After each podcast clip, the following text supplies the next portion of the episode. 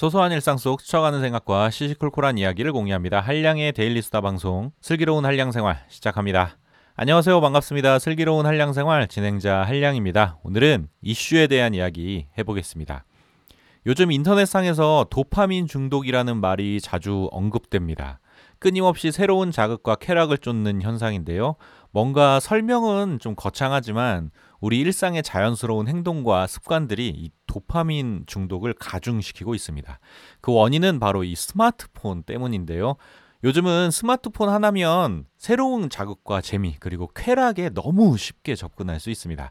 일예로 조금 지루하거나 여유 시간만 생겨도 핸드폰을 꺼내서 SNS 게시물을 넘겨보거나 또 게임을 하게 되잖아요. 그리고 또 요즘은 유튜브 쇼츠 같은 이 쇼폼 영상 컨텐츠가 우리의 눈을 사로잡는데요. 한번 빠지면 시간 가는 줄 모르고 또 계속 넘기면서 보게 되는 거죠. 하지만 도파민 중독이라는 말은 이 의학적인 용어나 병명은 아니고요. 대신 요즘 젊은 친구들이 이렇게 새로운 자극과 즐거움만을 쫓는 현상을 일컫는 신조어입니다. 그래서 오늘은 이 도파민 중독에 대한 이야기 좀 해보겠습니다. 우선 도파민이라는 녀석이 뭐 하는 녀석인지 좀 이야기를 해보려고 하는데요. 도파민은 다양한 동물들의 중추신경계에서 발견할 수 있는 호르몬으로 신경 전달 물질 중에 하나입니다. 특히 우리가 보상과 기쁨을 경험하고 또 기억하는데 크게 관여한다고 하는데요. 예를 들어 일상생활에서 맛있는 음식을 먹거나 또는 성공적인 경험을 했을 때 도파민 수치가 증가하면서 쾌감을 느끼게 되는 거죠. 우리가 배고플 때 맛있는 음식을 먹으면 갑자기 기분이 막 좋아지잖아요. 심지어 다른 사람이 맛있게 음식을 먹는 모습만 봐도 덩달아 기분이 좋아지는데요. 우리가 평소에 먹방에 몰입하게 되는 이유도 이런 간접 경험이 도파민을 증가시키기 때문입니다. 그리고 우리가 느끼는 다양한 성취감도 이 도파민이 만드는 쾌감인데요. 요즘은 스마트폰의 사용이 이 도파민의 분비를 가중시키고 있다고 합니다. 유튜브나 인스타그램, 모바일 게임을 하면서 우리는 재미와 만족감을 느끼게 됩니다. 그렇게 시간 가는 줄 모르고 빠져들다 보면 기분도 엄청나게 좋아지고 에너지도 막 넘치게 되는데요. 이런 도파민이 평소에 많이 분비되면 또 좋지 않을까 하는 생각도 듭니다. 왜냐면 항상 에너제틱하고 기분도 조, 좋으니까 말이죠. 하지만 과유불급, 우리를 즐겁게 하는 이 도파민이라는 호르몬도 지나치게 많으면 문제를 일으킵니다. 예를 들어 스마트폰이나 컴퓨터로 게임을 많이 하게 될 경우에 도파민이 과다하게 분비되는데요. 도파민이 과다하게 분비되면 같은 자극이라도 만족감이 줄어들고요. 더 큰 만족감을 얻기 위해서 또 더 큰 자극, 더 큰 보상을 계속 찾게 되는 겁니다. 이런 현상이 심해지면 우리의 일상 속 집중력도 흐트러지고 파괴되는데요. 평범한 일상에서조차 계속 새로운 자극을 찾고 쉽게 만족하지 못하는 이런 현상을 우리는 흔히 도파민 중독이라고 하는 겁니다.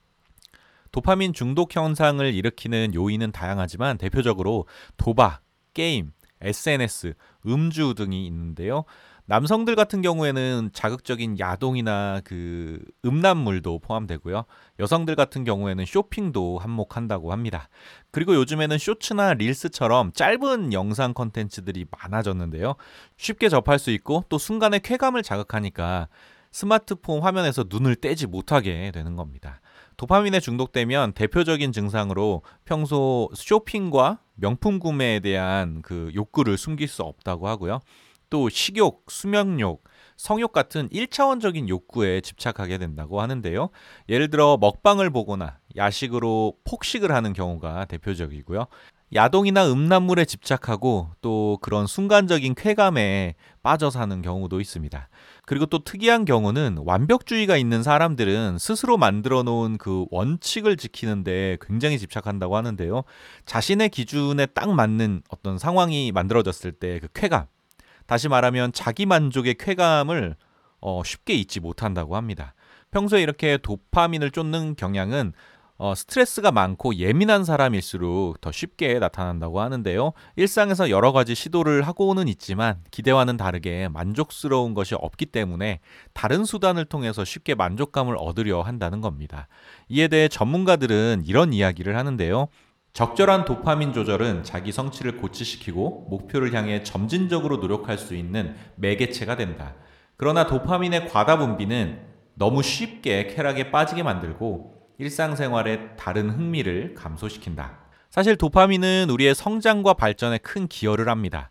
나를 행동하게 만들고 새로운 도전에 대한 동기부여를 주기 때문인데요. 일예로 같은 업무를 하더라도 새로운 것을 찾으려는 직원과 적당히 월급만 받으려는 직원이 있을 때 누가 자기 경력에서 더 큰 성취를 이루어낼까요? 그리고 또 누가 행복 호르몬인 이 도파민 수치가 더 높을까요? 예상하셨다시피 새로움을 찾는 사람들이었습니다.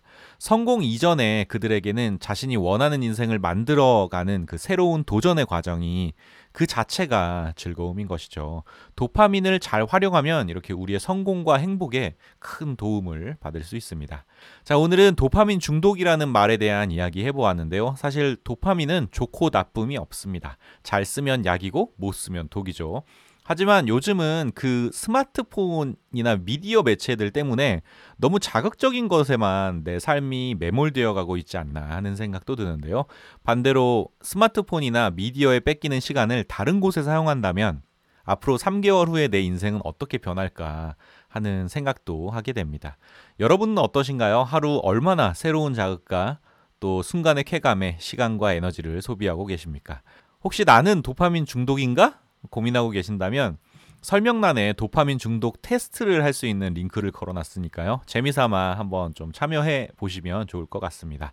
참고로 저도 테스트를 해봤더니 중독까지는 아니고 잠재적 중독자라고 나오네요.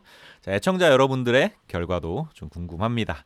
도파민 중독에 대한 여러분들의 의견도 댓글로 좀 남겨주시고요. 구독과 좋아요도 한 번씩 꾹꾹 눌러주시기 바랍니다. 오늘 제가 준비한 이야기는 여기까지고요. 들어주셔서 감사합니다. 다음에 만나요. 안녕. 뿅.